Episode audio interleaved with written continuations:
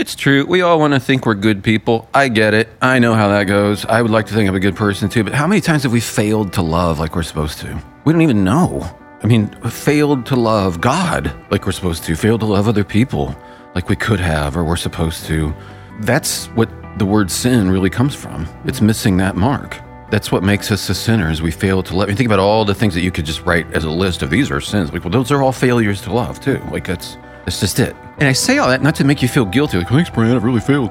It's me too. It's all of us. But the Bible's really clear. And Sherri's big on this scripture, so I've, I've been thinking about it more. Where it's in Hebrews and it says you can come boldly before the throne of God because of it, it's the throne of grace. Yeah. So you can come before God. You don't have to cower, be in shame. He knows.